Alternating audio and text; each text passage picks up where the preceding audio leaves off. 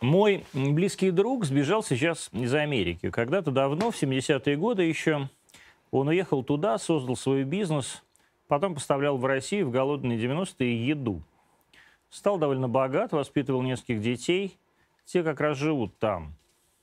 Друг мой в начале нулевых вернулся в Россию домой, а потом по семейным обстоятельствам уехал обратно в Штаты, поселился в своем доме в Джерси и обалдел. Он увидел ту Америку, которую увидеть не ожидал. Америку, где белые стоят на коленях перед черными, где на гей-прайдах, натурально, я вот сам это все видел, какие-то садомазохисты порят друг друга полицейскими дубинками так, что ваша саратовская колония покажется программой от всей души. И все это на глазах у детей, конечно. Он увидел Америку, где больше нельзя сказать то, что ты думаешь, даже в своей семье, потому что это неприлично. Это такая новая цензура, вроде как «фу, гадость, как ты можешь». Как-то в выходные там у них в Джерси должен был пройти марш Black Lives Matter. И все знали, что надо готовиться, убрать с парковки машину, негры ее непременно сожгут, забить витрины, негры их точно разобьют, вывесить траурные флаги у дверей, иначе негры ворвутся и в твой дом. И все это под трогательным прикрытием полиции. Мой друг пошел в магазин и купил бейсбольную биту, а лет ему уже сильно за 60, чтобы встать у своего дома и быть готовым реализовать базовое конституционное право на защиту жилища. Но был осужден своими же детьми. Отец, как ты можешь? Афроамериканцы так настрадались, теперь мы им должны. Это наша плата за те тысячи судов, что привозили рабов в Штаты за миллионы угробленных на плантациях жизни. Дети эти, между тем, выходцы из Советского Союза и никакого отношения к, к этим самым плантациям не имели. Так вот, это наша плата, плата белого человека.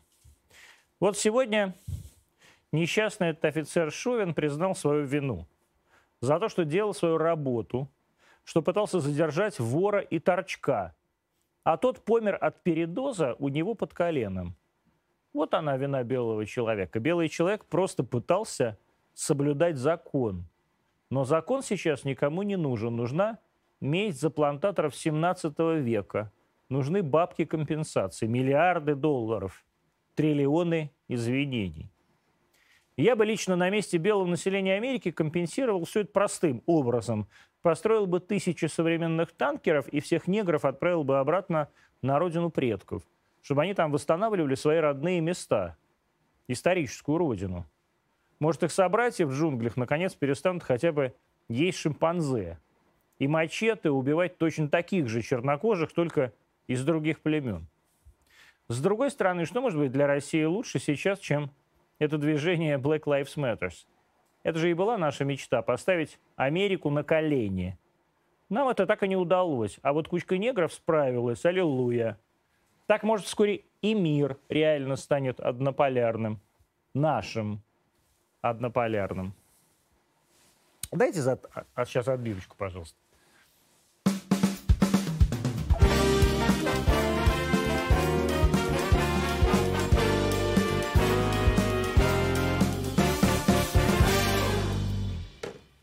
Дмитрий Вяткин, эм, заместитель председателя фракции «Единая Россия» в Государственной Думе, то есть заместитель Дмитрия Васильева, а сейчас у нас сегодня в гостях. Э, здравствуйте. Здравствуйте, а, добрый вечер. Добрый вечер. Дмитрий Федорович, а как вы относитесь к движению Black Lives Matter? Я к нему не отношусь.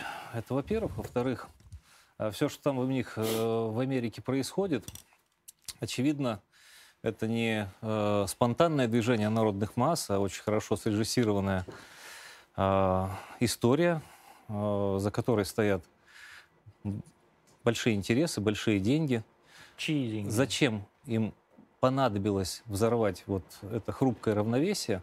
Это надо задать им самим вопрос. Ну вот, вот вы реально, это же такая что, вот ваша я, тема. Я, я прочел поним... несколько ваших интервью, у вас все время кто-то за, за, за чем-то стоит ну, чьи-то интересы, вот какая-то конспирологическая тоже теория. теория. Вы правда верите в то, что никакой, всегда, всегда кто-то за чем-то стоит? Никакой конспирологической теории есть э, обычная э, такая, такая вещь, как детерминизм. одно вытекает из другого. И ничего само по себе не рождается, и ничего не проходит бесследно. Точно так же э, и у них за тем, что происходит сейчас, стоят, как нас учили, во всяком случае, в школе, как нас учили потом в вузах, э, стоят интересы, интересы материальные. Идеи являются отражением и продолжением чьих-то чьих-то экономических, Да, может, нас материальных неправильно учили интересов. в ваших школах и в ваших вузах. как есть. Но это я вот, кстати, сомневаюсь, что за этим стоят За, все- какие-то за всем надо интересы. искать э, экономический, материальный интерес. Думаете? Точно так же, как и здесь. Ну а как? Хорошо. Вот э, вы были одним из эм, инициаторов закона Дмитрия Якова, Димы Яковлева, да? Да. А, Давным-давно еще закон, который запрещал, в частности, американцам усыновлять российских детей. Точно. Вот э, э, чьи экономические интересы вы... Ограничили. а, Нет, наоборот. Э, Кто за вами стоял? А, за нами стояли, стояла та часть общества, или, если хотите сказать, политической элиты, которые считали, что продажа наших детей за рубеж, а это была целая индустрия продажи российских детей за границу, при том, что э, потенциальные российские усыновители просто отодвигались, выбрасывались из этой системы, потому что они не, не собирались и не могли заплатить те деньги, которые платили в первую очередь американские усыновители за то, чтобы им подбирали здесь в детских домах ребеночка. О каких суммах э, шла речь? Речь шла о суммах за каждого ребенка десятки тысяч долларов. В общей сложности этот рынок э, оценивался в миллионы и миллионы долларов.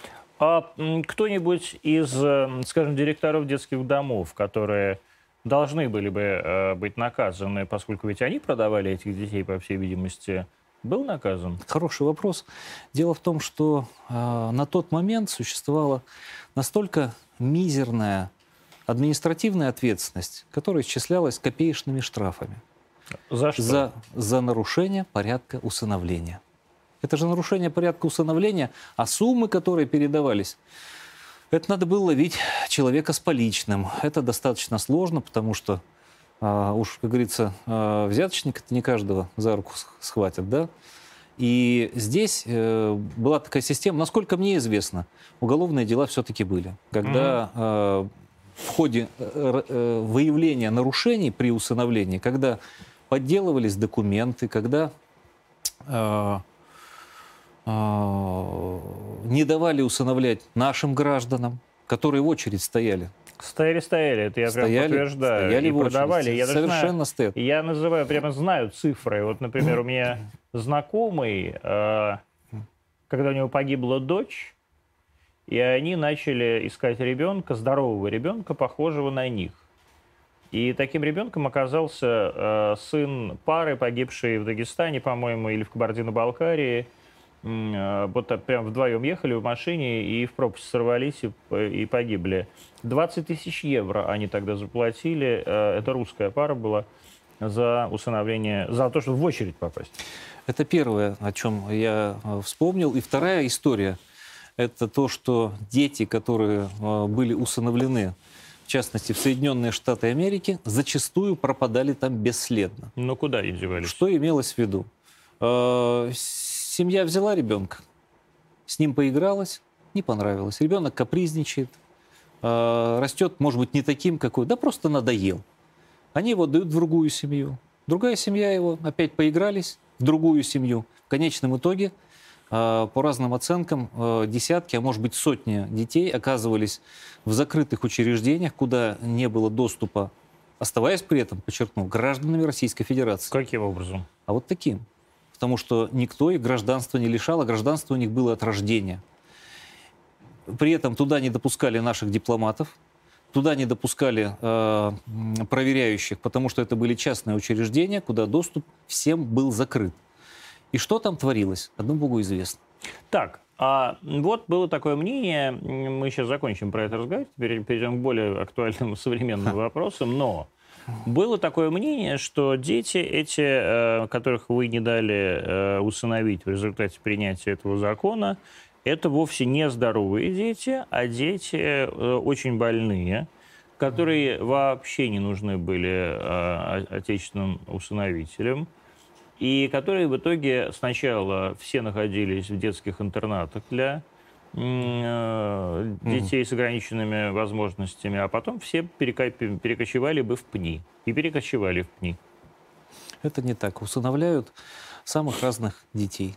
Усыновляют здоровых, как в вашем случае, ну или стараются подобрать.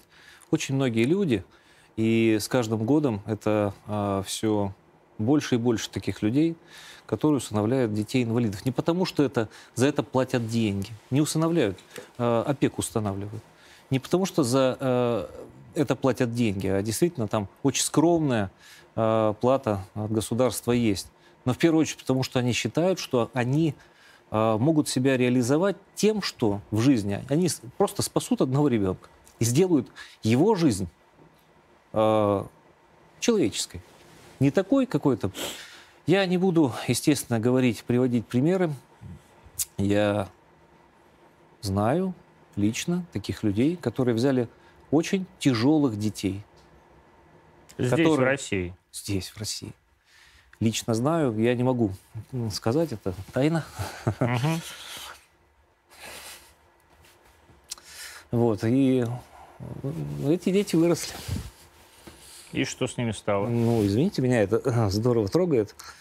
Они стали а, успешными людьми, получили профессию, родили детей, у них семьи, они счастливы. Угу. При этом это были Ох, дети... тема вы... При этом это были дети очень больные. Э, это были дети, у которых, э, по сути дела, будущего не было. Вот. В силу окружения, в силу отсутствия ухода, э, вот, ну, жизнь их, на жизни их, по сути дела, был поставлен крест. Но, вот. Но им повезло. Да. А вы, когда хм. составляли вот этот закон, работали над законом, был такой список, который подавала Чулпан Хаматовой, насколько мне известно, Чулпан Хаматова встречалась даже с Владимиром Владимировичем Путиным.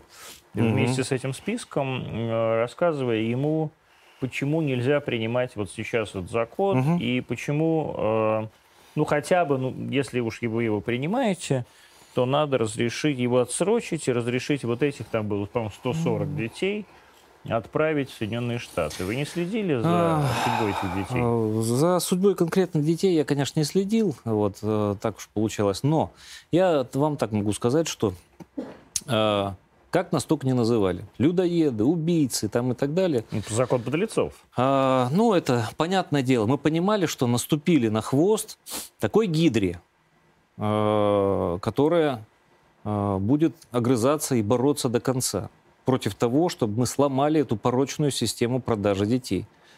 И они играли на чувствах, они играли на эмоциях, на страхах, на чем угодно. И, э, и они проиграли. Мы проявили твердость и уверенность в том, что наши дети нужны здесь. И мы считаем, что мы поступили правильно. А сейчас вы заместитель главы фракции да, «Единой России». Так первый заместитель даже руководителя фракции. Параллельно вы возглавляете заместитель, опять же, комите, председателя комитета по Нет, развитию я... гражданского общества, да? Обычный член комитета. Как? Разве вы не зампред? Ну, слушайте, как-то мы в свое время э, приняли такой принцип э, в партии и фракции, что э, постараться, чтобы один человек занимал все-таки одну должность. А я почему-то считал, что вы и зампред. Или когда вас избрали заместителем руководителя фракции, вы отказались от... Э, я ничего не отказывался. Каждый созыв э, должности обнуляются, угу. и каждый раз они распределяются по-новому. Но ну, это не общем, суть хорошо. важно, понимаете. Здесь... Вот ваш закон, да, ну, в смысле, ваш комитет да. по развитию гражданского общества. Значит, как вы развиваете... У вас старая информация, уже комитет по государственному строительству и законодательству. А, да. вот, то есть вы коллега, натурально, коллега... Эм, Павла Владимировича Крашенинникова. Павла Владимировича Крашенинникова, который ваш начальник, коллега э, Андрей Александрович Клишесов в Совете Федерации. У них так, комитет называется точно так. так. А, и тем не менее, вот в прошлой Думе, где было это развитие гражданского общества и сейчас, вот как вы это гражданское общество развиваете? Да, то есть что конкретно вами инициировано? А, инициированы законы о Вы меня поправляете, если я не прав. Я сегодня прочел просто вот такую по поводу... А, значит, Жизнь пач... очень быстро меняется. А, да, видимо. такую пачку. Да. И я, периодически ты ага. не успеваешь следить, когда когда напечатана эта, эта бумага, угу. да, какого, какого, да, какая дата. Значит, э, мы видели законы о клевете, да, угу. а, так сказать, увеличение срока и срока до уголовки. В смысле, до, до реальной посадки, да, а до этого это была, э, был только штраф и обязательная работа.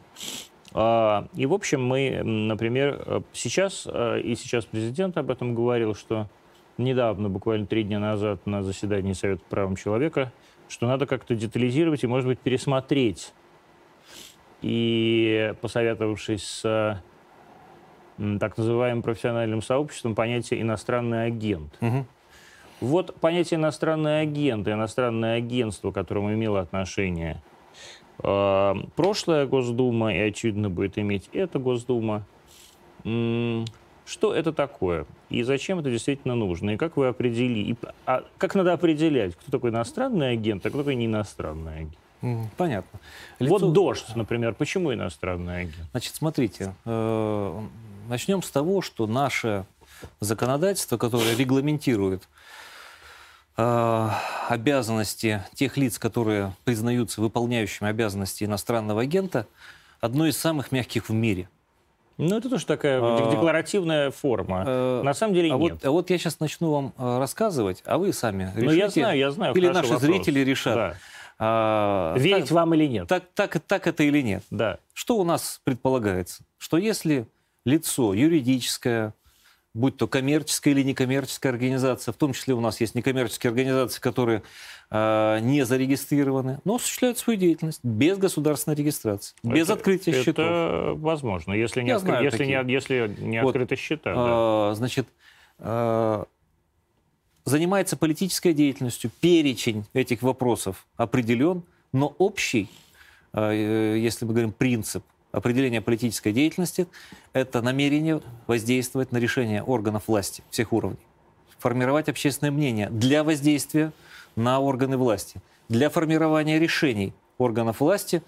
Э, по-разному это называется в разных странах, э, но тем не менее, это есть политическая деятельность. Если эта организация или лицо получает деньги из-за границы, вне зависимости от источника, получает деньги через посредников, которые э, ему предназначены, то это лицо может быть, подчеркну, признано выполняющим функции иностранного агента. Что из этого следует? Это лицо э, закрывают, садят в тюрьму, э, ведут под суд. Ничего подобного. Всего лишь есть ограничения для физлиц по занятию определенных должностей или занятия определенной э, деятельностью всего лишь. Ну, чаще всего это связано со службой. Государственная, муниципальная, служба в правоохранительных органах и так далее, и так далее.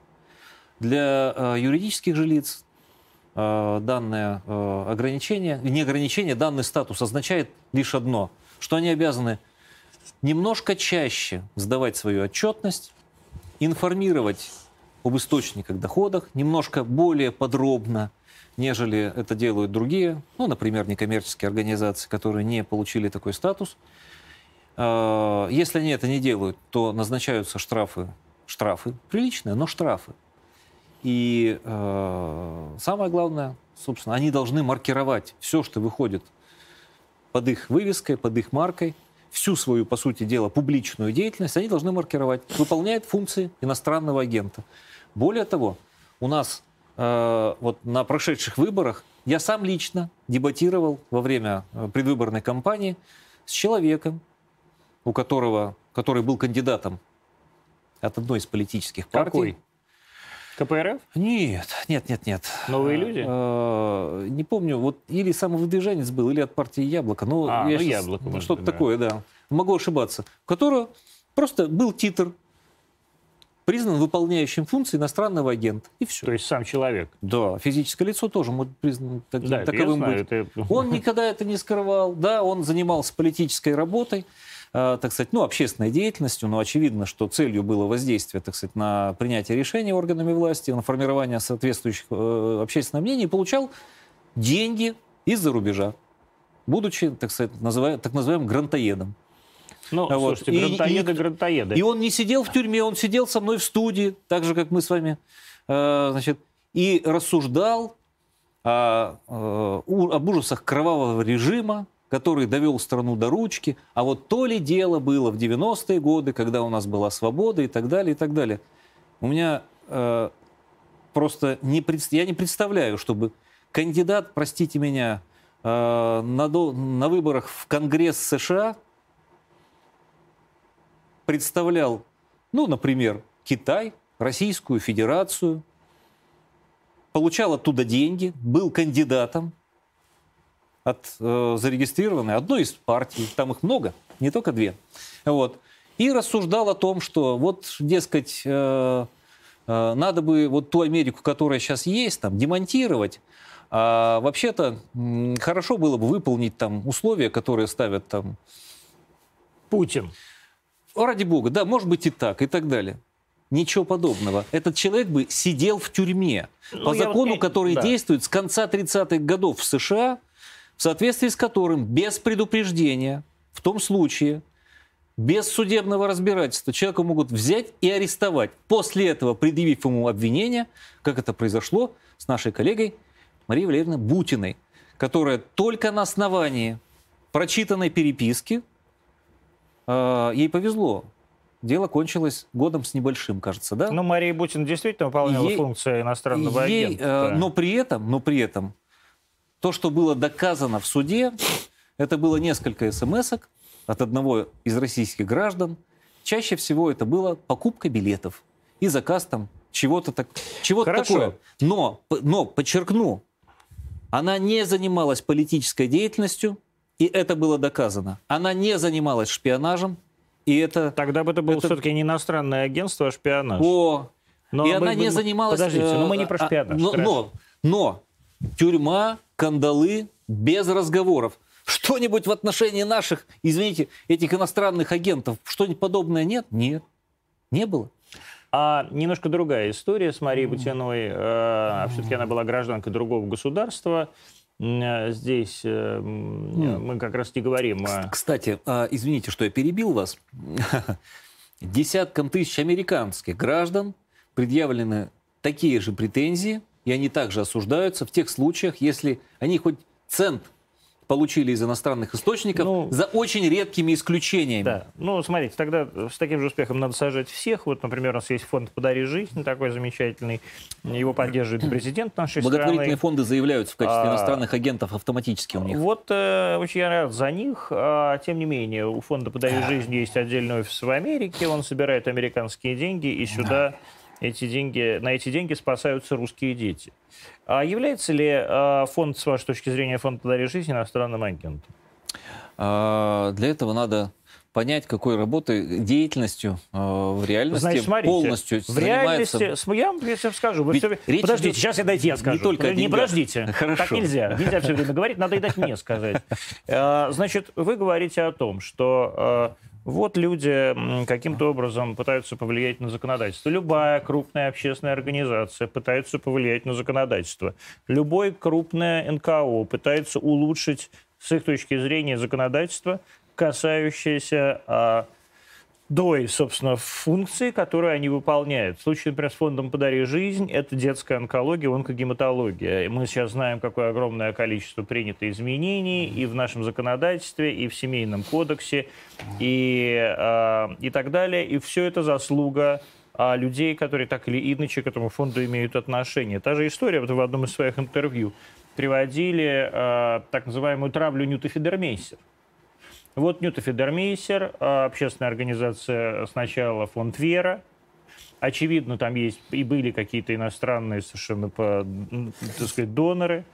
А, мало того, что а, фонд Вера сделал огромное количество для изменения законодательства в сфере паллиативной медицины в России, так э, э, Ньюта еще и шла в Мосгордуму.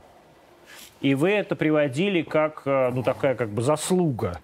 То есть почему кому-то можно, а кому-то нельзя. Вы, и... тему, вы тему поменяли. Нет, я совершенно не поменял. Иностранные так. деньги влияния на законодательство, почему кто-то, как, значит, кого-то вы считаете иностранным агентом, а кого-то нет. А в связи с чем я вспоминал госпожу Федермейстер? Вы говорили о том, что вот посмотрите, какая травля, О! А, какая травля на Ньюта Федермейстер и так далее. Вот. Но это не имеет отношения к тому, что мы сейчас обсуждаем. Абсолютно. Просто вам было выгодно сказать, что Ньюта Федермейстер травили либеральному журналисту. Сказать про либеральную Ньюту Федермейстер. А я просто вот вас пытаюсь... Вы абстрагируетесь мы, от того, мы, кто, мы, кто, мы говорили кто о, либеральный, а кто не либеральный. О, вы аккуратнее с водой. Нормально, да. А, вы аккуратнее. Смотрите, я пытаюсь понять формальные признаки. То есть кого, кто, кого вы считаете? Вы говорите, вот если они влияют на законодательство. Все влияют на законодательство. Все хотят. Любой э, НКО хочет влиять на изменение законодательной базы страны, в которой она находится потому что это, ну, как бы это ее функция. А Путин, когда его в самом, в самом начале спрашивали про э, э, иностранных агентов и деньги из-за рубежа, президент сказал очень интересную фразу. Он сказал, если деньги берутся на благие, иде... на благие средства, ну, в смысле, на благие цели, я не вижу в этом ничего плохого. Вот как вы определяете, цели благие или неблагие? Я не определяю. А, а кто определяет? А это определяет Минюст. Минюст. Правильно. А, это, во-первых. Во-вторых, а, в законе есть целый ряд направлений, которые не четко содержатся в перечне исключений, которые не являются политической. Кстати, экологи тоже. Угу. Хотя уж экологи-то, извините, или псевдоэкологи, э, так влияют на э, зачастую и на инвестиционные проекты. Вспомним проекты «Газпрома» э, в северных широтах. Вспомним э, «Северный поток-2». Кто там был в авангарде? Мы понимаем, что противодействие было чисто политическое, экономическое. Там в авангарде были сперва экологи, которые кричали «Паси бог, нельзя трубу» и так далее, и так далее. Но это не суть.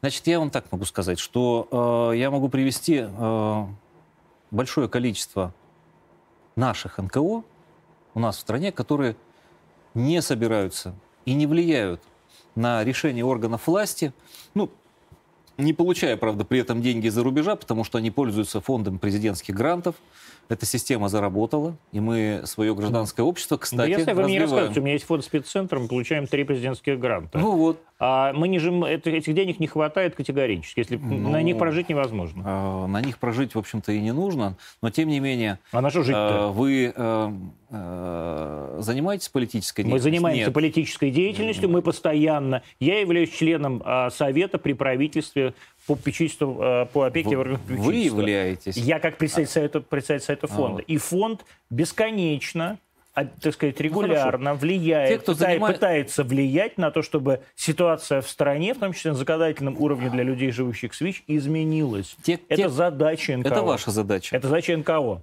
Вашего НКО. Любого, не любого. НКО. Нет. Есть, Нет. есть НКО, которые занимаются детьми-инвалидами. Ну, например. Которые, ну, например. Есть, которые должны влиять. Но, но они не влияют. Значит, они маленькие и плохие. Они хорошие большие НКО, Большие НКО всегда влияют.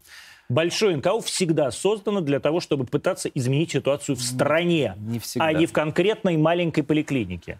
А если оно пытается изменить ситуацию в стране за иностранные деньги, оно иностранный агент? Тогда вопрос к Путину. Причем здесь Потому Путин? что Путин сказал, если деньги иностранные, но тратятся на благие цели, значит, оно не, значит это не иностранный агент. И я если, спрашиваю вас. Если они пытаются изменить э, не ситуацию с больными детьми к лучшему, так. и не с инвалидами к лучшему, так. и не с, э, например, э, больницами и благотворительностью так. к лучшему, а если они хотят изменить, извините меня, э, политические решения, это что решение, значит? это политическая деятельность. Подождите. Но еще раз подчеркну. А что, чем, что значит А вот еще раз подчеркну, решения? что у нас есть целый ряд исключений из этого закона. Целый ряд исключений из этого. Например, экологи у нас не являются, экология не является. А, э, например, политической деятельностью. Так. Хотя я считаю, что является. Нет, подождите. Полити... И еще, вы почитайте закон. Там есть да целый перечень. Закон. Ну, я читал закон, и поэтому Путин сейчас и вынужден э, лично вмешиваться э, в сторону корректировки этого закона. А рассказывая а сейчас... в какую сторону? Ну, почитайте стенограмму заседания Совета по правам человека, так, на минутку. А, и какие были даны поручения? А поручения будут даны э, руководителям администрации президента а вот Антону вот, вот когда будут ну, даны, вы знаете, о них совершенно очевидно. А, но вот. а если президент вынужден вмеш- вмешиваться в понимание закона, значит, с законом что-то не так. И я спрашиваю вас, а, э, на самом деле мои, мои вопросы совершенно логичны. И, и я по вашим ответам вижу, что у вас у самого нет понимания. Есть? Нет, потому Есть. что вы говорите, вмешиваются в политическую деятельность, Да. а эти не вмешиваются. Какие? То есть, ну вот как хорошие не вмешиваются, а плохие Нет, вмешиваются. э, я вам и- говорю, вот любой большой опять систем- передергиваете. Нет, я говорю Да вам, любой большой системный фонд всегда Два будет ключа. хотеть Два изменить. ключа. Да. Два ключа. Можно хотеть изменить ситуацию в стране, повлиять на политику, но Так. не получать денег из-за рубежа. Хорошо. И это не будет иностранным агентом. Отлично. Вот я вам говорю, фонд «Подари Ну. жизнь». У них прямо есть отдельный офис в Америке по сбору И что? денег. И что? И, и, соответственно, это иностранные деньги, которые тратятся на то, Да. чтобы помочь русским детям здесь. Но у нас же есть перечень исключений. Если Так. они занимаются Вот. деятельностью, которая попадает под эти исключения, то она не может быть признана политической деятельностью, даже если они получают деньги за рубежа. Я еще Вот. раз подчеркну, наше, Какие это наше, за- наше законодательство, э, наше законодательство э, очень в этом плане Какие либеральное. это исключения, кроме экологов? Ух, вы хотите, чтобы я наизусть ну, вам вы же его рассказал? писали. Кого? Закон. И лично? Ну, не лично, но, так сказать, я откуда знаю, кто у вас законы пишет? Мне кажется, кто, кто э, люди, которые принимают закон, должны их читать. А, Если вы хотите наизусть, вон у вас телефон лежит, давайте залезем сейчас в консультант, все. есть, Там нет, я весь понимаю, я могу, перечень. я могу залезть. Наизусть э, я вам это, но я вам точно могу сказать, что целый ряд, в том числе и благотворительные цели, и работа с инвалидами, и работа по экологическим программам не является политической, даже если деньги получают из-за рубежа. Мгм. Но, но а, есть, э, тем не менее, есть еще одна вещь. Если деятельность организации, мы продолжим, а, значит, э, может быть признана не- нежелательной, и организация может быть признана нежелательной. Тоже в, стру- в случаях, которые строго оговорены законом, это не наше, извините, изобретение, а, и мы опять проявляем здесь вот- мягкость, да, то ну- тогда организацию закрывают. Но Да. этих-то не закрывают, а я бы их закрывал. Нет, то, что вы бы закрывали, это я уже понял. Сто процентов. А кто, вот, а а этих это кого? Этих Да. А этих, э, которые получают деньги за рубежа и пытаются вмешиваться в политику. Ну, например. Но вы привели огромное количество, а, значит, как сказали, каждая организация занимается политикой, но не каждая берет деньги из-за рубежа. Но не каждая берет деньги из-за рубежа. Подчеркну. Поэтому, а, когда... А я ведь тоже работал и создавал некоммерческие организации, Мгм. которые занимаются, например, и занимаются э, до сих пор военно-патриотическим воспитанием. Это поисковая работа, это э, углубленное изучение истории, это э, подготовка к службе в армии и многое-многое другое. А вот. Это просто любовь к родному краю, это краеведение и так далее. Да, нам было тоже тяжело. Мы получали президентские гранты, губернаторские, мы обращались к спонсорам. И учредители, и просто люди, которые неравнодушны, мы собирали вот этот, э, э, этот ну, как сказать, команду э, единомышленников, тратили свои кровные, и делаем это сейчас, но не жалуемся при этом. И упаси нас Бог взять левую копейку, которая э, придет из-за границы. В том случае, кстати, сейчас здесь есть и механизмы.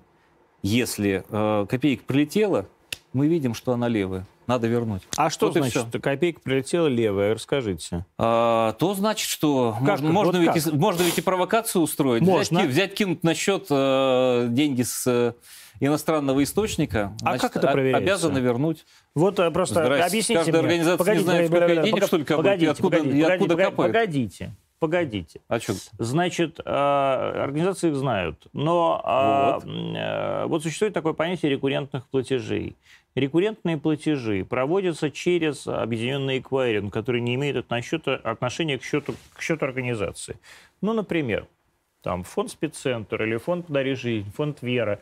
Большие действительно фонды. Фонд, так, там, так сказать, э, нужна помощь. А, Это эквайринг э, там либо Альфа, либо Тинькова, на который падают, падают Вы деньги. имеете в виду по По карточкам? карточкам. А в чем здесь карточки? Нет, ну, так вот я, вот я спрашиваю, потому что огромное, счет подождите, обычный, потому но- что огромное количество людей утверждало, которых признали иностранными агентами, Мгм. что вот нам на такой эквайринг Мгм. упали деньги, там типа 200 даже не долларов, Мгм. а какая-то там что 20 долларов. Мгм. И нас признали иностранными агентами. Это возможно так или нет?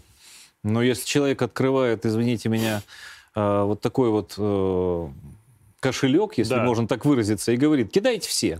Да. И э, ему все равно, откуда эти деньги капают. Но при этом он занимается политической деятельностью и не попадает под исключение в законе. А, и после этого он жалуется, что, Нет, ой, ну вы знаете, как- меня признали иностранным Погодите, агентом. но А деньги- что ж ты хотел-то? Нет, Конечно. Ничего не хотел. Ну. Но деньги-то капают ка- просто на счет, на счет, на счет банка, Значит, человек должен- который их здесь конвертирует, и, А, соответственно, а ты это вот- здесь получаешь уже со счета А это вот знаете, государственной э, я сейчас русской организации. Я сейчас пример приведу. А, вот мы когда кушаем, мы же все-таки должны соображать, что мы кушаем, Я правда? не знаю, что вы кушаете А вот. и что вы соображаете, если О, честно. Вы понимаете, о чем я говорю? Нет, я совершенно не а понимаю. если человек с закрытыми глазами ест все без разбору, то рано или поздно он наестся какой-нибудь гадости. И здесь та же самая ситуация. И здесь самая, та же самая ситуация.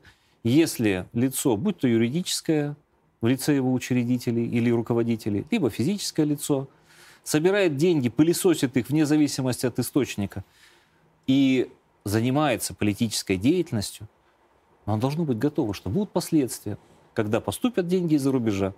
Ну, этому куда лицу, и этому Они лицу предъявят поступают. претензии, даже не претензии, просто скажут, слушай, э, давай-ка ты, ты иностранный же, агент, не пожалуйста, же маркируй поступают. себя как Так иностранный не агент. ему же поступают Ну, деньги работай дальше. Ну, деньги работай дальше. поступают на, на счет эквайринга. Здесь они, э, так сказать, уже оформляются как деньги российского банка и поступают ему на счет с Он- другого счета российского И банка. подчеркну, вот он в любом случае конечный получатель платежа. Потому что он конечный получатель. Вне зависимости от э, э, То есть надо проверять каждый, прокладки, каждый, извините каждый меня. платеж. А, и- Из тысяч.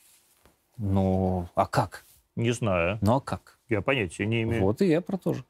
Значит, э, То есть если... вы тоже не знаете? Что именно я не знаю? Я бы сказал, не знаю, вы говорите, вы говорите вот именно. Я говорю, ну а как? Вы говорите, не знаю. Не я, знаю. я говорю, значит, Надо- бери, бери ну, и проверяй. скажите, я значит, я надо знаю, проверять. когда э, организации просто контролируют, э, кто, кто им перечисляет Просто на счет, начали- смотрят и так далее. Просто вы начали с того, что, А если организация к этому, к этому относится все равно, ну, Нет, просто мы начали и с того, что вы говорите, деньги падают на через счет. карточки а я говорю про еще. деньги не на счет. А еще и знаете что? Эти э, криптовалютами берут. И говорят, слушайте, берут, это замечательно. а, Здесь не, значит- никакие иностранные агенты. Если приходит а, человек, я не знаю, человек э, в магазин «Детский мир» слушайте, в а что вам, Москве... собственно говоря, не нравится вот в иностранных агентах? Подождите, Извините, я, я- а мне ничего не нравится. Я пытаюсь а, с точки Вам зрения... хочется, чтобы этого не было? Нет, вы меня сейчас не это самое. Со мной не, не вступайте в политическую дискуссию, потому что я не нахожусь на никакой политической позиции. Я пытаюсь понять суть. Мне это очень важно. Вот человек приходит в детский мир, иностранец или в магазин русский, а, иностранной картой. Деньги моментально конвертируются банком и падают на рублевый счет уже э, этому, этому магазину. Это же рублевый уже счет. Он же уже в рублях. С иностранным, ну как бы, вот он как-то конвертируется. Здесь я просто вашу логику не понимаю. То есть до какой степени должна е- э, человек, получающий деньги, должен дойти, где он должен найти эту цепочку в конец? И А как если- он может ее проверить? Вы когда-нибудь видели, как собираются рекуррентные платежи? А, Я Вы рекуррентные как это? платежи не собирал. Это, Это раз. отлично. Второе. Ну, если вам так интересно, а, проверить через банк, откуда пришли деньги, Да. извините, может каждый владелец Может. счета. А, а вернуть, Может. а вернуть не так-то Вот. тро- не так-то не так-то просто. А Вот. Закрой этот счет, В смысле? Закрыть счет вообще своей организации ради э, 20 долларов, что ли? значит, э, я еще раз говорю. Вот есть обычный расчетный счет, на который могут поступать деньги, Так. и э, никакой проблемы взять и вернуть деньги обратно. Никакой проблемы Есть проблема, нету. потому, есть, потому Нет. что деньги с рекуррентных платежей поступают на счет организации. Но это Один должен ра- быть один режим раз счета соответствующий. А нет, один раз, это обычный расчетный счет. Такой, такой у нас совет, значит, отечественный договор. А он а, утвержден Центробанком Российской Федерации. Это означает, Это что означает, пылесосятся деньги. Нет, это означает, что Центробанк Российской источников. Федерации, между прочим, подконтрольный парламенту, а не против таких договоров.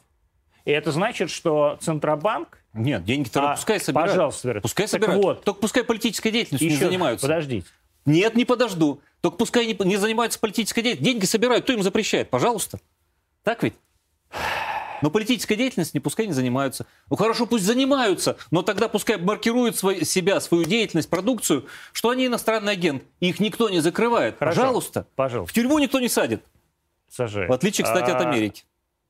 Дождь, телеканал Дождь. А Почему, с вашей точки зрения, стал... Этот вопрос надо задать тем органам, которые признали его Я, агентом. ваше, я, ваше, я ваше мнение спрашиваю, как э, зампреда фра- руководителя фракции. Я вам как зампред фракции говорю, что если бы э, я имел отношение э, и видел хоть один документ, который э, был в соответствующих правоохранительных, ну, в органах государственных, то я бы, может, вам ответил на этот вопрос. Но значит, у, у государственных органов возникли основания по закону, чтобы признать телеканал «Дождь» иностранным агентом.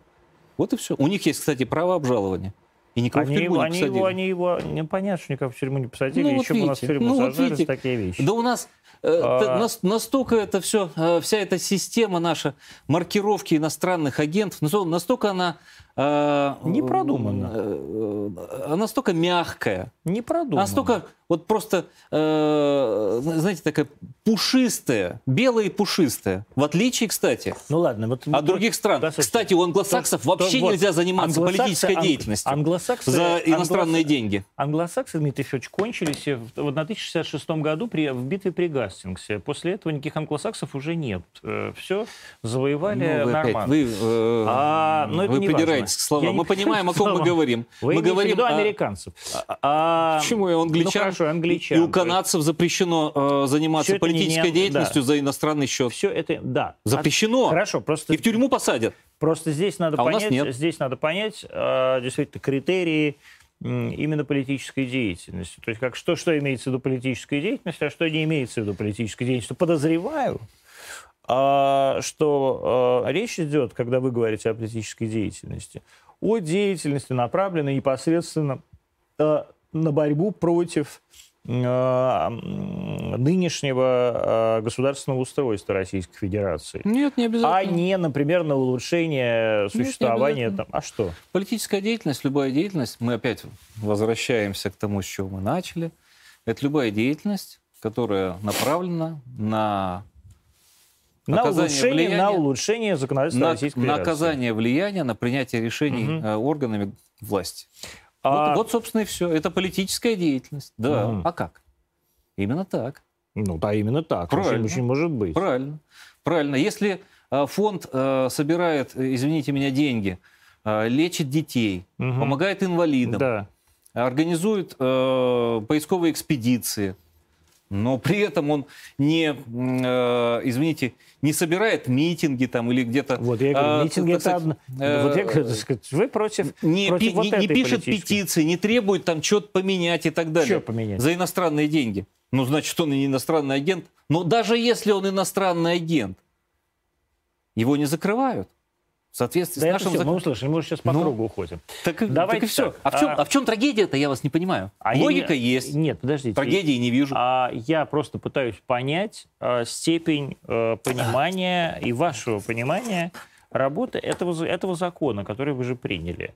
То есть, когда мне человек, который был одним из инициаторов законопроекта, а, и, или хотя бы голосовал за этот законопроект, говорит э, фразу... Или э, хотя бы одобряю этот законопроект принципиально. Нет, нет, ваше немножко, подождите, вы не одобряете этот законопроект, вы э, один из руководителей Государственной Думы Российской Федерации.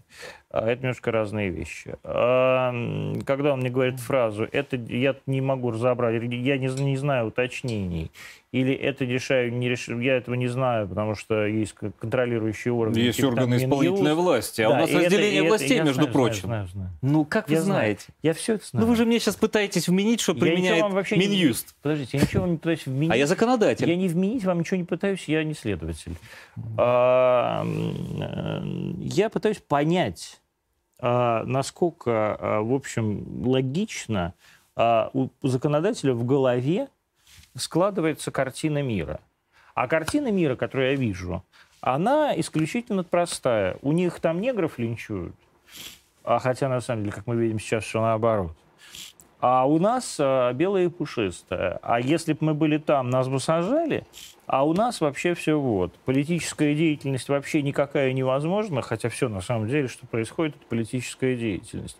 И любой нормальный человек понимает, что речь идет о конкретной политической деятельности, а не о деятельности, направленной, например, на... Э, а что, по-вашему, тогда политическая деятельность? Моя политическая деятельность как раз по, ровно то, что вы называете. Но я точно знаю, что люди, получающие деньги из-за рубежа и занимающиеся политической деятельностью, не направлены на борьбу с режимом, а направленные на улучшение жизни людей в России, иностранными а, агентами а, не признаются. А как отделить э, а это, вот направленность это... улучшения от вот. направленности от ухудшения? Так ну, как, вот как вы это сами Подождите определяете? секунду. Ну, это, как? А это, как, а это, извините, пожалуйста, в отличие от вас, не я законодатель. И я поэтому вам задаю не, ну, ровно, вот мне ровно рассказываете, же, так, так я вам задаю вот ровно это размежевание. Ровно как? это же вопрос. И я вам тогда говорю. А это я должен вам говорить, Дело что в том, это что... исполнительная власть Погодите, так решает. А в законе нету ничего про улучшение или ухудшение жизни? Ничего нет. То есть вы Есть говорите, определение политической то есть вы говорите, деятельности. Мы приняли иностранные закон, деньги, мы приняли и все, закон, и маркировка, и отлично. отчетность. Мы ну. приняли закон, который помогает, де, помогает исполнительной власти определять, а какое НКО правильное, а какое нет какое является иностранным агентом, а какое нет. Согласен, все, не могу больше. А ходить. правильно, неправильно, это... Не могу ходить по кругу. Это оценочное суждение. Ну, мы, правда, уже давно ходим а, по кругу, это правда. Да, не могу ходить по кругу, будем чуть-чуть задавать вопросы из от зрителя. А... Почему в бюджет, бюджете на следующий год, на самом деле не на следующий, бюджет принимается на несколько лет, Социальные расходы на медицину снижены, а на силовой блок увеличены. Я не знаю еще, поэтому, честно говоря, не видел бюджет. Значит, э, расходы на медицину э, на три года составляют колоссальную сумму. Какую? 22 триллиона рублей. Это сравнимо с бюджетом, расходной частью 25 триллионов рублей одного года. Угу. Таким образом, мы видим, что... То есть треть бюджета – это медицина. Да, совершенно верно. Э, таких денег на медицину не тратилось никогда вообще в истории современной России. То же самое касается увеличения абсолютных сумм на образование, на социальные нужды, то есть это выплаты. Э, это опять-таки э, это датирование фондов э, пенсионного, соцстраха и медстраха. Вы, там тоже речь идет о триллионах рублей, которые выделяются на датирование это, значит, этих трех фондов. Поэтому, что касается вот как раз медицины, то здесь как раз все с точностью да наоборот. Сумма действительно медицина, колоссальная. Медицина больше, чем оборонный, оборонный расходы? Конечно. О Насколько? чем вы говорите? Я не знаю. Я, ну, я, я, говорю, я по оборонному я, я, я не да. помню, так сказать, э, порядок цифр, но он в разы, естественно, если не на порядок, меньше, чем расходы на Но это медицину. объективно. Естественно. Это я, это я готов подтвердить. О чем вы э, говорите? как член правительственного, соправительственного, ну. правительственного совета при правительстве. А самый большой расход бюджета – это социалка. То есть ничего Конечно. больше социалки нет. Социалка съедает весь наш, наш бюджет. Это и пенсии, и пособия, и эти самые бюджетники, и медицинское обслуживание в УМС, и вне УМС. Федеральные программы, связанные с медициной. Там куча федеральных программ, которые финансируются непосредственно из федерального бюджета, а и никак не связаны с ОМС. И то мы требовали от правительства, больше давай, давай больше. Вот. И Э, единственное, на что мы обращали внимание, что по многим программам э, деньги не осваиваются. Это чистая правда. Деньги не осваиваются, и мы сейчас хотя бы, так сказать, вот хотим выстроить отношения с правительством на то, что если мы видим по итогам квартала, мы сейчас договорились, что Дума будет контролировать исполнение программ каждый квартал. И если по итогам квартала мы видим, что где-то идет недоисполнение деньги выделены, они не осваиваются. Причем мы сейчас добились того, чтобы они выделились а в начале вот как, года. А почему вы думаете, они не осваиваются? А, очень разные причины. Первое. А, а, не заключают контракты, не составили перечень объектов, а, куда нужно это потратить. То есть речь идет в основном, это стройка, госзакупки, ну, капстроительство, ну, стройка, я уже сказал, вот. Э, там есть очень сложные процедуры, которые опять-таки направлены на э, противодействие коррупции, воровству ну, там, и разбазариванию. там и так далее. Да, вот наш нелюбим, самый Тендеры. нелюбимый закон в стране. Да. 44-й закон, да, те, кто им занимался, это, конечно, адский ад, но тем не менее ничего лучшего как помните известное выражение, говорит, демократия это худший из зол, но ничего лучше еще не придумано. Я не точно цитирую, но ну, смысл я такой. с этим, например, не согласен. Вот. Я не считаю, что вот. демократия Значит, ничего такого лучшего Также 44 нет. закон, но э, вот конкурсные процедуры, которые можно, можно и нужно совершенствовать, лучше мы ничего не придумаем. Потому что, хотя у нас есть огромное количество, где единственный поставщик, раз да. мы ушли в эту и тему. он тоже в рамках 44 вот, федерального Потому что закона. другого вообще просто нет. Например, в сфере гособоронзаказа. Есть поставщик, есть потребитель. Ну, вы понимаете, о чем идет речь. То есть и уникальное предприятие здесь, и здесь. Ну, бог с ним. А, так вот, мы собираемся э, работать в таком ключе, что если деньги не досваиваются, они должны быть направлены туда, где они требуются больше всего, там, где есть недофинансирование. Да, и перераспределять. То есть перераспределение денег. Потому что я... Да. Э, но действительно, мы, не, мы недавно вот тоже был Не по можете освоить, поводу, отдайте. По этому поводу спор, не такой разговор с одним моим знакомым, когда вот почему у нас там, например, в городе, там, не знаю, Белгороде, э, вот мы не можем там финансировать тот, или почему у нас бюджет Белгорода вот такой, а там что-то в районе 29 миллиардов, не помню, а даже Белгородской области, а Ну, доходы области, там, да, да, а доходы области. там, например, что-то в районе 100. А, а потому что Белгородская область просто не нуждается, и, не, и некуда деть эти деньги, их некуда потратить. Ну, можно Да построить... ладно. Нет, ну, а как хорошо, вы построите там, например, онкологический центр. А кто там будет работать? А вот это вы второй очень важный э, момент э, затронули.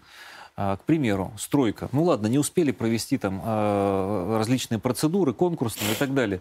Не успели сделать нормально документацию, провести госэкспертизу. Это, это та еще история, провести госэкспертизу.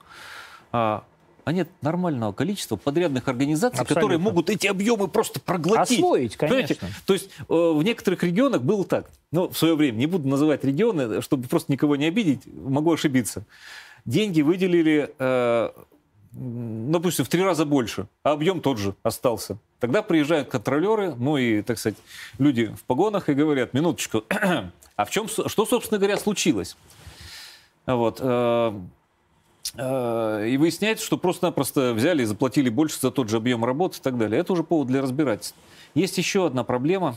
Это э, резкое, резкое удорожание, например, стройматериалов, металла, дерева. Которое сейчас В произошло течение, в течение на- года. э, Да, просто на фоне в силу- ипотечного бума. В силу объективных, субъективных причин. Металл – это биржевой товар.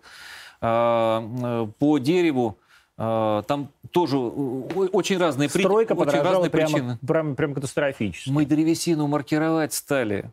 И у нас на, рын, на рынок стало поступать, ну, все больше и больше белой древесины, а не черной.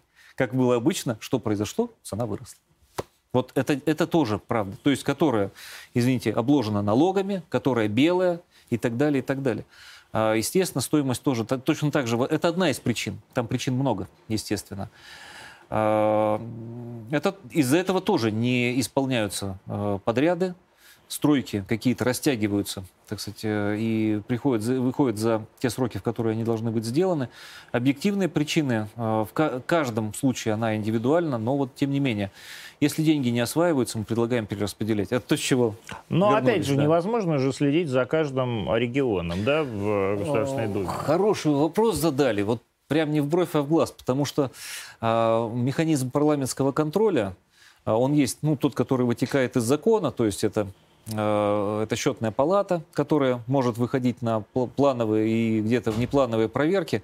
Это работа наших э, партнеров, в частности, из э, Общероссийского народного фронта, которые просто могут ходить по объектам, могут зайти в магазин, могут проверить цены. и А так у далее, и так далее. такие есть полномочия? А, Это же общественники. Ведь никто Ну, нам вот с вами не- общественники. не- вот смотрите, мы зашли, например, в магазин и смотрим цены. Вот зашли мы а, на этой неделе, через неделю и еще через неделю. Нас же никто не выгонит, если мы начнем ценники смотреть и записывать. Не выгонят. Но вот это работа общественников. То же самое, мы зашли на стройку, а там ничего не делается. Мы можем отсигнализировать. Конечно, они не могут взять и сказать, а ну-ка предъяви там документы там или... То есть властных полномочий у них нет, но просто прийти и посмотреть, просто снять информацию, которая общедоступна, э, никакой проблемы нет тут. Да, бывает, что из магазинов, когда они пытаются там, пытались ценники там, например, фотографировать, где-то там охрана пыталась их выпереть, но на самом деле это незаконно. Каждый человек, это общедоступная информация, может прийти, сфотографировать ценник на телефон, никаких проблем. Э, Это один просто из примеров, э, каким образом можно дополнять формы контроля, те, которые официальные. У нас очень многие коллеги ездят из всех, кстати, фракций, не только из самой многочисленной фракции «Единая Россия», хотя это у нас вообще часть работы, на самом деле, вот такие контрольные мероприятия. Ездят по своим регионам, встречаются с людьми, проверяют, собирают жалобы, выходят на объекты точно так же, просто смотрят, идет стройка или нет, деньги выделены, они все это знают. Ну вот Э, Закон о QR-кодах. А, а, перескочили. Очень важно. Нет, ну я перескочил, чтобы быстро уже, мы уже почти час в эфире. А, и в прямом эфире, вот прям прямой эфир, он, видите. Была одна позиция по закону о QR-кодах, такая более жесткая позиция, и в том числе Единой России, и был такое, ну, было такое ощущение, что есть во фракции есть какое-то, скажем так, принятое общее решение и консенсус. Понятно. Потом мы увидели, что его нет, мы увидели разные мнения, и это неплохо. И в правофракции должно так быть есть. такое мнение, так да, там мнение моего товарища Петра Толстого, например, оно одно, мнение там, моей подруги Светы Журовой другое, да, например.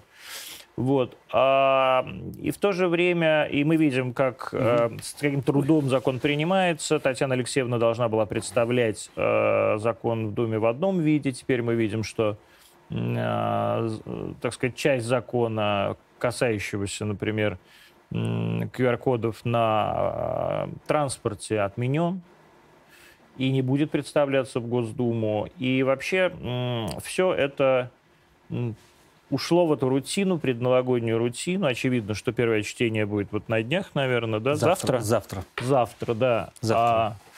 А, и тем не менее закон сильно облегшился. А это от страха? Вот вы сейчас столько всего сказали. А, первое. А, законов было два. Это раз.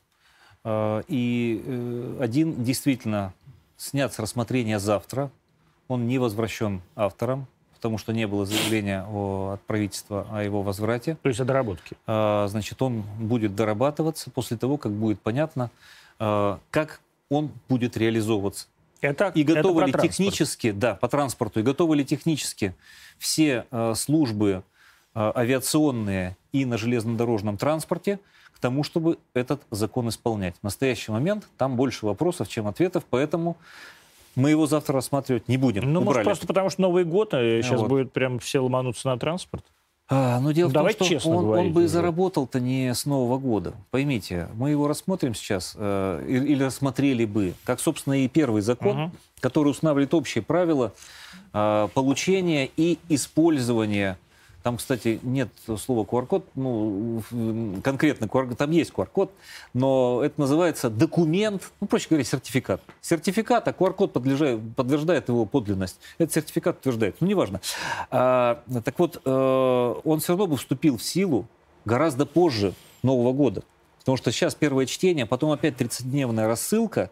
Соответственно, мы бы вышли только к к середине, к концу февраля, января. К концу января. Ну, к февралю вышли бы на, на второе, на второе чтение. чтение. Да. Нет, до 1 февраля мы должны были его принять, потому что там сроки, э, они действительно с 1 февраля. Угу. Э, то есть до 1 февраля можно предъявить ПЦР-тест, э, пройти на какое-то культурное зрелищное мероприятие и так далее. Вот. Хотя у нас и действует в субъектах Российской Федерации, в регионах ограничения уже сейчас по этому поводу. Это первое. В, Второе. Не во всех. Ну, в не во всех, да, да, в зависимости от э, эпид-ситуации. А второй момент. Э, у нас не было в настоящий момент и до сего времени нет жесткой консолидированной позиции, как это было, например, по бюджету. Мы голосуем все за, есть такое решение фракции Почему? и так далее. Вот ну, почему всегда было, случае...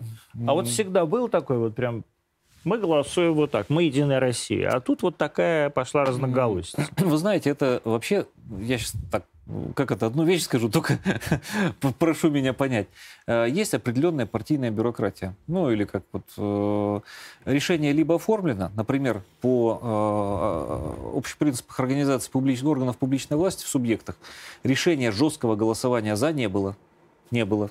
Санкций к тем коллегам, которые голосовали против – а, или воздержались, никаких не будет. Почему? Потому что не было жесткого голосования. Почему? Потому что мы прекрасно понимали, что есть различные мнения, э, и тех голосов, которые есть, э, мы, нам хватит, чтобы принять этот закон. Э, были заранее обращения со стороны коллег, которые говорили, мы считаем, что вот так, так, так и так. По бюджету такое решение было принято, очень жесткое. Мы посчитали, что это возможно и нужно делать. И по бюджету было, в общем-то, единодушное мнение, там, случай с одним из наших коллег, можно считать там казусом, э, когда действительно было принято серьезное решение, человек сейчас в итоге исключен из партии. Это, да, мы знаем да. даже. Да. Вот. А, то же самое по QR-кодам. Решения о жестком голосовании нет, но а, зачем мы собирали фракцию предварительно? Для того, чтобы поставить вопросы перед Татьяной Алексеевной о том, что нам либо непонятно, что мы хотим разъяснить. Это Чем касается, непонятно? Э, ну, например, как быть с теми, кто переболел бессимптомно? Не об... Или переболел симптомами, но не обращался... Пошли, сделали прививку. Вот. Но не обращался в... А откуда вы знаете, что они переболели, если они бессимптомно переболели? Подождите. Вот э, есть, есть люди, э, которые идут сдавать, например, тест на антитела. Да, а у них там показывается... У них показывает ну, некий, некий титр антител, титр, да. который идите говорит о том, делай, что идите люди болели. прививку. Которые люди болели. Когда, значит, если человек знает, когда он болел, то есть определенное время, в течение которого, допустим, прививку ему делать нельзя. Он переболел осенью. Можно. Хотя бы полгода говорят, ну не надо пока прививаться, у вас высокий это, титр это, антител. Это, все, жу... это, это все это жулики. Доктора, доктора. Ну вот я таких а докторов вот. чуть не уволил одного доктора. В итоге у меня есть прививка и в смысле и о ревакцинации, и о э, болезни. Потом есть э, те, кто э, в силу тех или иных причин переболев, не обращался а, в медицинские учреждения, не вызывал врача, значит, но о котором есть информация, что у него ПЦР-тест был э, положительный. Положительный. Сам поехал, сдал, в больницу не обращался, пересидел, перехандрил. Подожди или, секунду, у нас или лежал... наша, наша, наша санэпидемслужба э, должна в этот, как только у него ПЦР-тест положительный, официальный, она тут же вмешивается в его Нет, жизнь. не всегда. Как это? Ну, их, их тоже э, не хватает на все-все случаи. Поймите, вот у нас э, в пиковые да, значения... То есть плохо 40, Попова выполняет 40 работу? тысяч. Да, она выполняет она свою обязана работу это, Они обязаны это делать. Они обязаны это делать. Великолепно. Анна Юрьевна, реально, она пашет, э, и ее служба пашет круглосуточно. Но то, что вы говорите, это значит, они неплохо выполняют работу.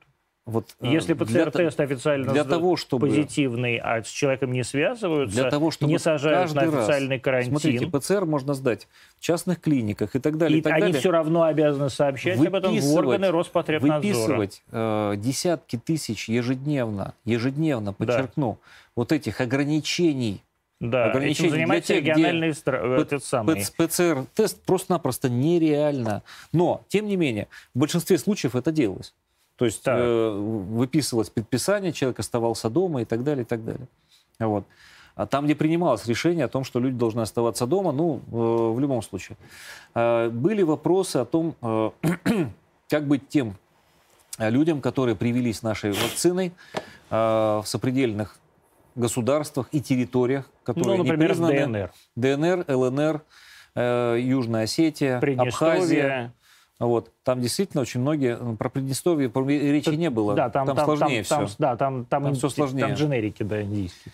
Вот. Э, поэтому вот по нашим э, приграничным, вот сопредельным таким территориям тоже был вопрос, там прививаются вакцинами нашими. Вот, но э, как, как быть? Там, кстати, очень много граждан наших живет. Те, кто э, приобрели наше гражданство, это Южная Осетия, Абхазия, ДНР получили. Да, приобрести да. это что-то другое. Да. Вот вы вот все разбираетесь, правильно, правильно, получили гражданство, да.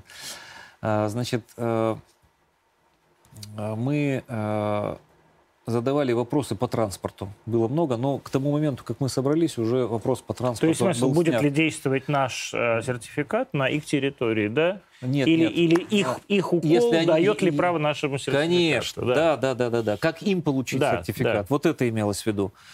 А, были вопросы по персональным данным. были вопросы по военнослужащим и лицам к ним приравненным, потому что персональные данные о них секретятся. Я тоже, кстати, э, Да, мы вносил знаем. этот закон. Это я знаю, да. По ним действительно секретятся персональные данные в силу объективных причин. Это надо делать. Э, Были э, вопросы, которые связаны с теми, кто привился иностранными вакцинами. Тоже. Наши граждане за рубежом. Наши граждане за рубежом. а, приехали, и это такая, это, между прочим, очень даже не касается, не касается каких-то там богатых Туристов людей. нет. Нет, а я даже не Дипломат. пони- Вот, дипломат, Дипломат. сотрудник Арти. Вот мне пишет там Совершенно верно. сотрудница Да. Арти, которая Да. работает у меня корреспонденткой. И она обязана там была привиться Она обязана вакциной, привиться этой Pfizer, а сейчас она там не приехала сюда и говорит, а что мне делать? Совершенно верно. И это тоже.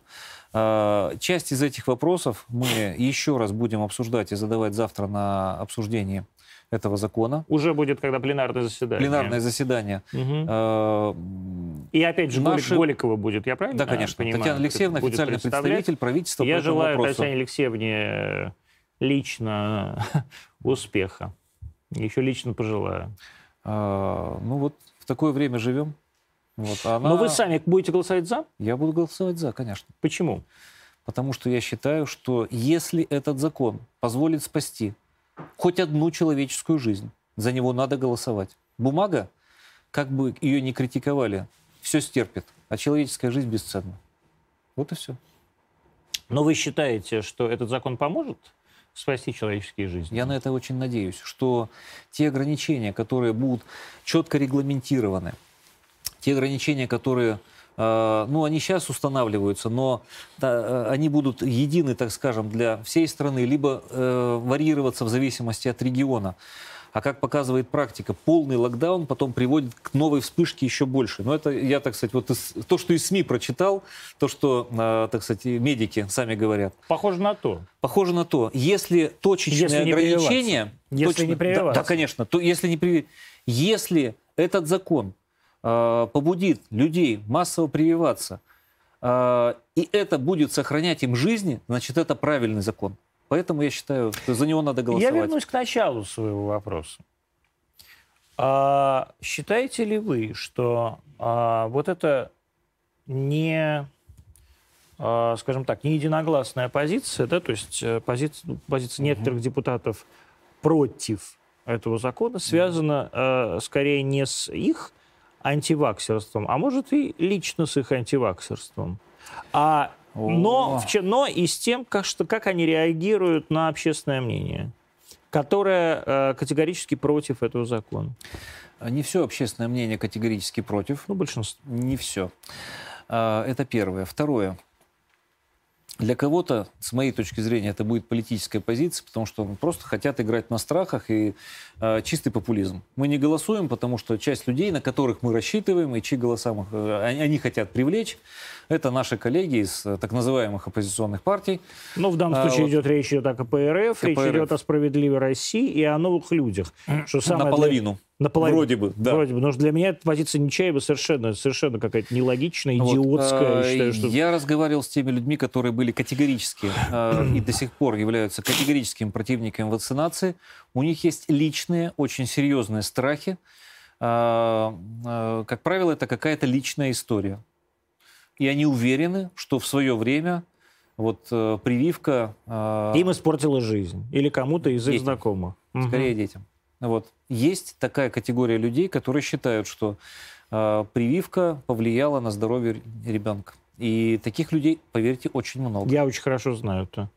Но это вранье. Мы ну, то есть это ну, глупость. я, не, я, не, я не говорю, правда это или нет. да, я, они пони- в этом я уверены. понимаю, понимаю. И я- у них, э, у многих личная трагедия. Реально, вот такая ситуация, их не переубедить. Реально. Они так и останутся при своем мнении. Они болели, болеют. И дети, кстати, болели. У них ро- родственники умирают от ковида, что Вот, характерно. э, есть, э, к сожалению, те, кому врачи не, не рекомендовали прививаться. Но Почему? Не знаю. Я встречал, я ст- сталкивался с такими историями, что врачи говорили, слушай, ну не надо, ну не надо.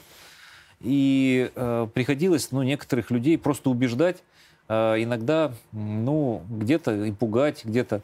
А самый лучший, знаете, побудительный такой мотив, он самый трагичный. Когда начинали умирать родственники и друзья. Вы думаете, это кого-то побудило? Я знаю таких людей. Да? Да. Не буду говорить, кто, опять же, но это некорректно было бы рассказывать такие личные истории. А Вот. Да. И это побудило их, потому что любовь к жизни присутствует даже у человека, который в чем-то убежден, но человек говорит, а я хочу пожить. И идет, делает прививку. И с ним все хорошо. Хорошая партия «Единая Россия». Я в ней почти 20 лет. Я вступил в партию «Единая Россия» э, в конце 2002 года, когда партия не была представлена в Государственной Думе. И помню, что первые э, выборы, когда я был доверенным лицом партии, работал у себя на округе на избирательном. Я был тогда депутатом законодательного собрания Челяб- Челябинска. Челябинской области. Челябинской области, областным Ну, да, депутатом. да, региональным, да. А Вот, э, и э, тогда мы э, э, были в состоянии жесткой конкуренции, и как, собственно, и сейчас, на самом деле. Никто не называл нас партией власти, но на самом деле избирательная кампания 2003 года, по сути, по своей, это то же самое. Нужно идти и разговаривать с людьми разговаривать на темы, которые я считаю нужными, которые они считают нужными. Просто идти и разговаривать. Где-то честно, где-то, Где-то нечестно. где-то неприятно для них. Неприятно. Если я людям говорю, что когда пол, э, э, пол аудитории кричит, почему мы не, не можем дождаться э, часами, там, днями, сутками э, скорую, а вторая половина аудитории говорит, мы никогда не пойдем ставить прививку, мы лучше заболеем. И когда я говорю, друзья мои, они болеют, а если скорая приехала к больному ковидом, она не может при, поехать к небольному ковидом, у которого, например, случился сердечный приступ, понимаете? И только прививка может вас примирить. Вот э, это неприятная вещь. Это не заигрывание с людьми, но это обозначение моей позиции. Вот именно так. И отвечать на те вопросы, ведь ну, очень было много популизма. А как сыграли сейчас на возврате к СССР? Советские фильмы, бриллиантовая рука, газировка, мороженка там и так далее. Просто многие забыли, что был еще, была, так сказать, обратная сторона, да, медали, что за фасадом были такие достаточно жесткие будни. А, Вот. И мы в Советском Союзе пожили. А, Вот. И, Ну, за- так и застали, Ведь 74 года рождения, по-моему. застали не самые, э, так скажем, э, хлебные времена, особенно в глубинке. Вот. Москва жила своей жизнью. Ой, тоже было не алло. Но тоже было не алло. Но очередь за молоком в 5 часов утра. Ой, я вот, я вот помню, И как я бескон- ходил за этими треугольниками. бесконечная грязь в городе. Бесконечная совершенно. Тем более Челябинск, конечно. это- Вот, поверьте, э, и там, ну, там, там много чего было, понимаете? Там было много хорошего, там было много плохого, так И же, как тем не сейчас. менее, и тем не менее. Хорошая партия. Времена не «Единая- выбирают. Хорошая Не- партия «Единая Россия». Для меня да. Чем? А, Тем, что... а, а Теперь я сейчас такую вещь скажу. Почему я вступил в, в партию «Единая Россия»? Потому что, став депутатом, начав заниматься политикой в конце 90-х и став депутатом региональным, правда, в начале 2000-х, а, я увидел именно в партии, которую создавал Путин, Владимир Владимирович, шанс что-то изменить. Поверьте, это не политес и не, не желание, там, понимаете, говорить правильные вещи. Я тогда вступил в партию по убеждению, на самом деле. Она, это не была партия власти. Я знал, что эту партию создал Путин. Создал Шойгу, Ну, там был Карелин. и так далее. было. А, Единая Россия была создана Из путем объединения. отечества. Единство Отечества, вся Да, Россия. а- Вот, единство А Отечества в Отечество конечном итоге. создавал не Путин. Вот. Но Единую Россию, а я вступил именно Да. туда, не раньше, создавал именно Владимир Владимирович. И э, э, я у него в штабе работал. э, В местном, в региональном, Челябинском, да. Это был 2000 год, первые его выборы. Вот. И э, просто это была надежда, что что-то поменяется. Вот то, что происходило в 90-е годы, хотя это были времена такой, знаете, беззаботной относительно молодости, хотя я очень рано там стал отцом, и у меня э, там было э, В каком году у вас родился первый ребенок? в 94-м. То есть вам 20 лет было? Да. Вот. И понятно, там было все, и, э, значит, Тяжелые были годы. ну, как, когда молодой, что там тяжело, господи. Но жрать было нечего же. Нет, вот как раз в магазинах это было, все Было, уже. дорого. В магазинах уже Да, все просто было. денег не было. В магазинах э, денег где-то не было, где-то, э, значит, э, я и учился, и работал. Но это все как-то вот, понимаете, прошло. Молодой же просто все. Почему молодых-то на войну берут? Они проще Ну да, воспринимают. Им не плевать. Просто э, ощущение от жизни другое. Кажется, жизнь бесконечная. Вот она. Она еще впереди, вон. И так далее. А, э, и вот... э, Но там было много того, что реально не нравилось. И это э, не нравилось то, что происходило в стране, то, как относятся к нашей стране. Э, Самые раздражающие вещи – это, конечно, война, гражданская война на Кавказе, реально то, что происходило. Это я немножко был ну, посвящен, так скажем, в определенные вещи. А Вот. э, Это реально э, иностранное влияние, реально иностранное влияние. И утрата вот просто по всем позициям, вот то, чем мы гордились в Советском Союзе, например, да? Это проблемы в социалке, потому что первая кампания была посвящена долги по зарплате, э, долги по пенсиям, э, долги... Не платежи вообще. Вообще просто вот Тотальные не тотальные, платежи. тотальные неплатежи. А потом, ну, тоже было.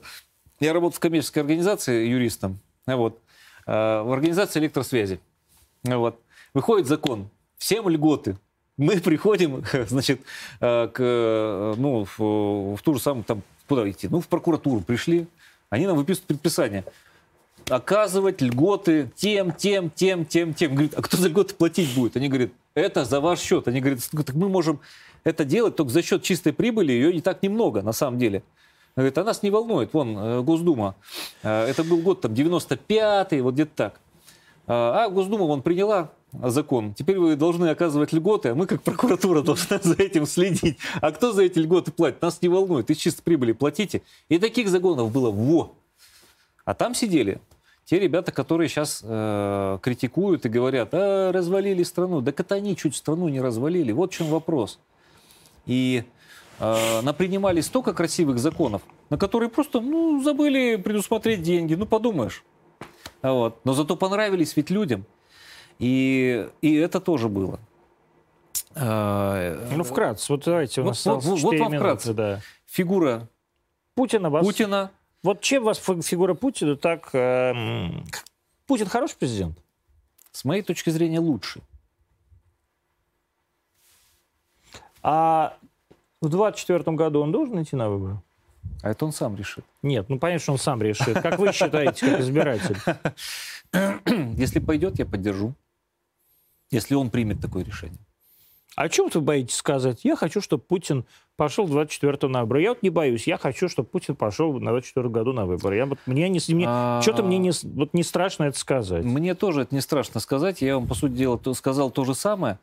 А, Но мы э, должны дать человеку выбор. Да мы, мы ему даем. Понимаете, вот Это мы не лишаем Владимира выбора. Мы даже, я вот не стану на колени, не буду умолять сейчас, Владимир идите на выборы. Но просто мне было здесь, в этой позиции нет никакого, поверьте, ни вашей, ни в моей, нет никакого ни подобострастия, там, ни желания публично Да. там сказать правильные слова. Это мое искреннее желание. Я буду голосовать за Путина, без всякого сомнения. Да. Я тоже буду голосовать за Путина, как и Дмитрий Вяткин, заместитель руководителя фракции «Единая Россия» в Государственной Думе, который был сегодня в прямом эфире Антонимов 21.17-18 уже. А, Мы были на всех а, каналах «Арти». А, Завтра утром открывается «Арти Дойчланд», которого многострадальный канал, которому не дали работать в Германии, поэтому э, вещание начнется вот здесь, из этой самой студии, в 7 утра. Не знаю, так сказать, важная для вас эта информация или нет, но для меня она очень важна. Я рад, что еще один канал нашей сети запускается, несмотря на все противодействия, которые м, этому были, э, которые этому предшествовали. Но, тем не менее, мы в этой же студии встретимся с вами и завтра в 20.00 в прямом эфире, как обычно, по четвергам. До встречи.